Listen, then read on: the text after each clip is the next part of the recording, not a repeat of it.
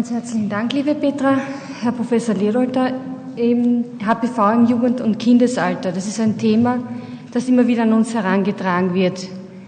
Wie geht man mit einer Infektion in diesem jungen Alter überhaupt um? Wie man in der Literatur gefunden hat, ist doch eine steigende Infektionsrate an anogenitalen Warzen zu beobachten, sowohl die Erwachsenen als auch die Kinder und Jugendlichen betreffend. Welche Subtypen konnte man jetzt quantifizieren? In den Condylomata acuminata der jugendlichen Frau und des Kindes findet man sechs, elf und zwei. Ähm, immer würde ich Sie bitten, und das mit Vorsicht, ja, auch darüber nachzudenken, das ist in vielen der Vorredner, bei den Vorrednerinnen schon durchgeklungen, man soll den Missbrauch nicht außer Acht lassen. Gleichzeitig möchte ich aber den Umkehrschluss betonen, Kondylome Infektionen mit HPV heißt nicht gleich, es handelt sich hierbei um ein missbrauchtes Kind. Derzeit diskutiert man verschiedene Übertragungswege vom HPV im Kindes- und Jugendalter.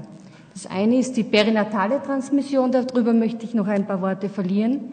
Andererseits gibt es natürlich auch die Schmierinfektion, das heißt die Heter- und Autoinokulation durch Material von anogenitalen oder kutanen Warzen. Das ist immer wieder die Frage der Mutter, wie kann so etwas passieren? Befindet sich in der Familie des Kindes eine aktuelle HPV-Infektion und das kann man amnestisch erfragen, könnte sich hierbei um den Wirten für dieses Kind handeln.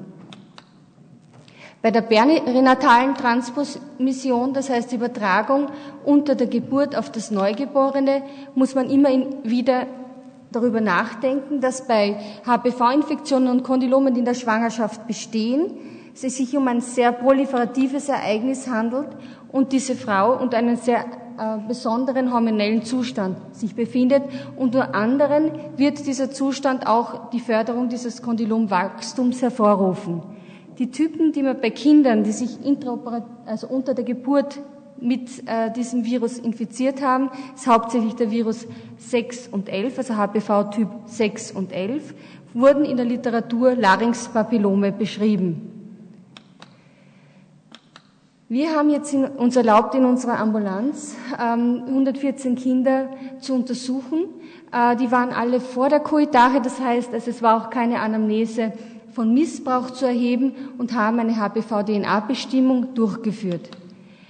HPV-positive Kinder, die wir getestet haben, haben wir eingeladen zu einer Abstrichkontrolle. Sie werden mir recht geben, dass das ein sehr sensibles Thema ist und dass wir da eben sehr feinfühlig auch mit dieser Information umgehen müssen, weil wir eigentlich nicht wirklich wissen, was das für das Kind für eine Konsequenz hat.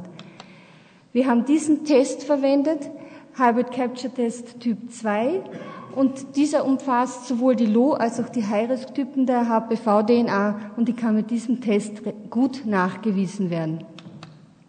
Das ist ein neunjähriges Mädchen mit einer HPV-Infektion, also mit Condylomata acuminata.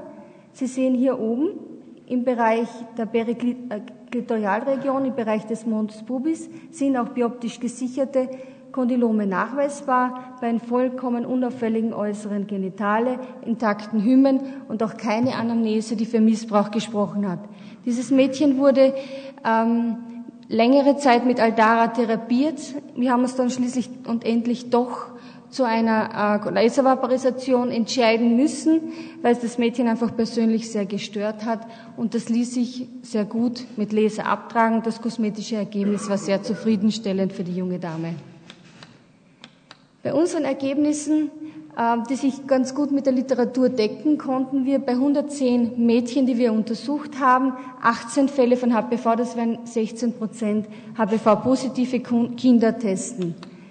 Ähm, das mittlere Alter war 8,5 Jahre. Sechs Kinder waren positiv vom Low-Risk-Typ, zwölf Kinder positiv vom High-Risk-Typ.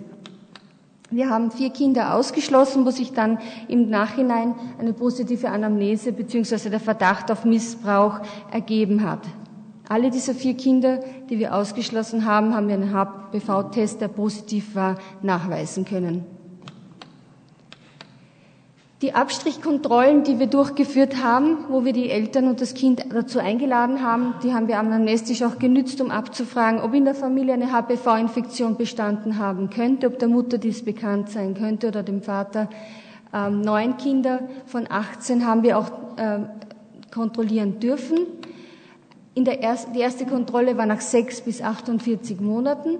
Acht von 18 Kindern, die wir nachkontrolliert haben, waren erfolgreich HPV negativ. Ein einziges Kind blieb HPV positiv. Das haben wir uns natürlich dann noch genauer angeschaut. Zuerst war es HPV Low-Risk positiv, dann erstaunlicherweise bei der nächsten Kontrolle HPV High-Risk positiv und 2005 nach der letzten Kontrolle haben wir einen negativen Befund erhoben. Was kann man jetzt darauf schlussfolgern? Wie kann man beraten? Was bedeuten diese Befunde? Die große Frage, die dahinter steht, handelt es sich hierbei um eine Infektion oder ist es eine Kontamination mit dem HPV-Virus? Wie Sie wissen, ähm, ich habe sehr viele Pädiater erfreulicherweise auch im Publikum gesehen. Wir wissen, dass es bei den HPV-Befall im Oralbereich bei den Kindern sehr gute Daten gibt und dass es doch über neun Prozent und bei den Siebenjährigen eine HPV-Testung im Oralbereich positiv sein wird. Ähm, das nächste ist natürlich auch, was bedeutet das, wenn ein Mädchen eine High-Risk- oder Low-Risk-Typisierung erfahren hat? Was bedeutet das in den frühen, frühen Jahren langfristig gesehen? Dazu können wir leider auch in der Literatur gar nichts sagen. Wenn man jetzt das von der Dysplasie her sieht, haben wir hier eine schöne Studie aus den USA, wo über 10.000 Kinder in dieser Altersgruppe von 10 bis 19 Jahren, das ist hier diese erste Säule, untersucht wurden. Diese Kinder waren HPV infektiös, das heißt, haben eine HPV-Infektion getragen und unter drei bis vier Prozent der Kinder wiesen dann eine niedriggradige Dysplasie auf. Wobei da die Frau Professor Kohlberger schöne Daten, eigene Daten aus ihren Untersuchungen und Begleitungen von Kindern in diesem Alter ähm, beim letzten Kongress zeigen konnte, dass also dieses beobachtende Vorgehen, das heißt nicht unbedingt gleich eine Konversation zu machen, durchaus auch sinnvoll ist bei diesen Mädchen.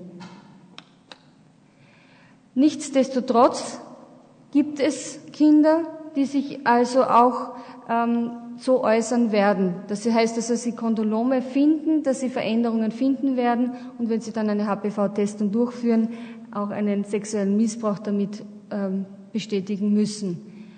Ähm, es gibt ja auch dazu eine Studie, dass HPV-positive Kinder 40 an der Zahl untersucht wurden und alle missbrauchten Kinder hatten einen positiven HPV-Befund. Ich danke Ihnen ganz herzlich für Ihre Aufmerksamkeit. Ich möchte Sie noch einmal auf unsere Ambulanz hinweisen. Das ist eine Kinder- und Jugendgynäkologie, die am Montag im AKH zu erreichen ist. Ganz herzlichen Dank.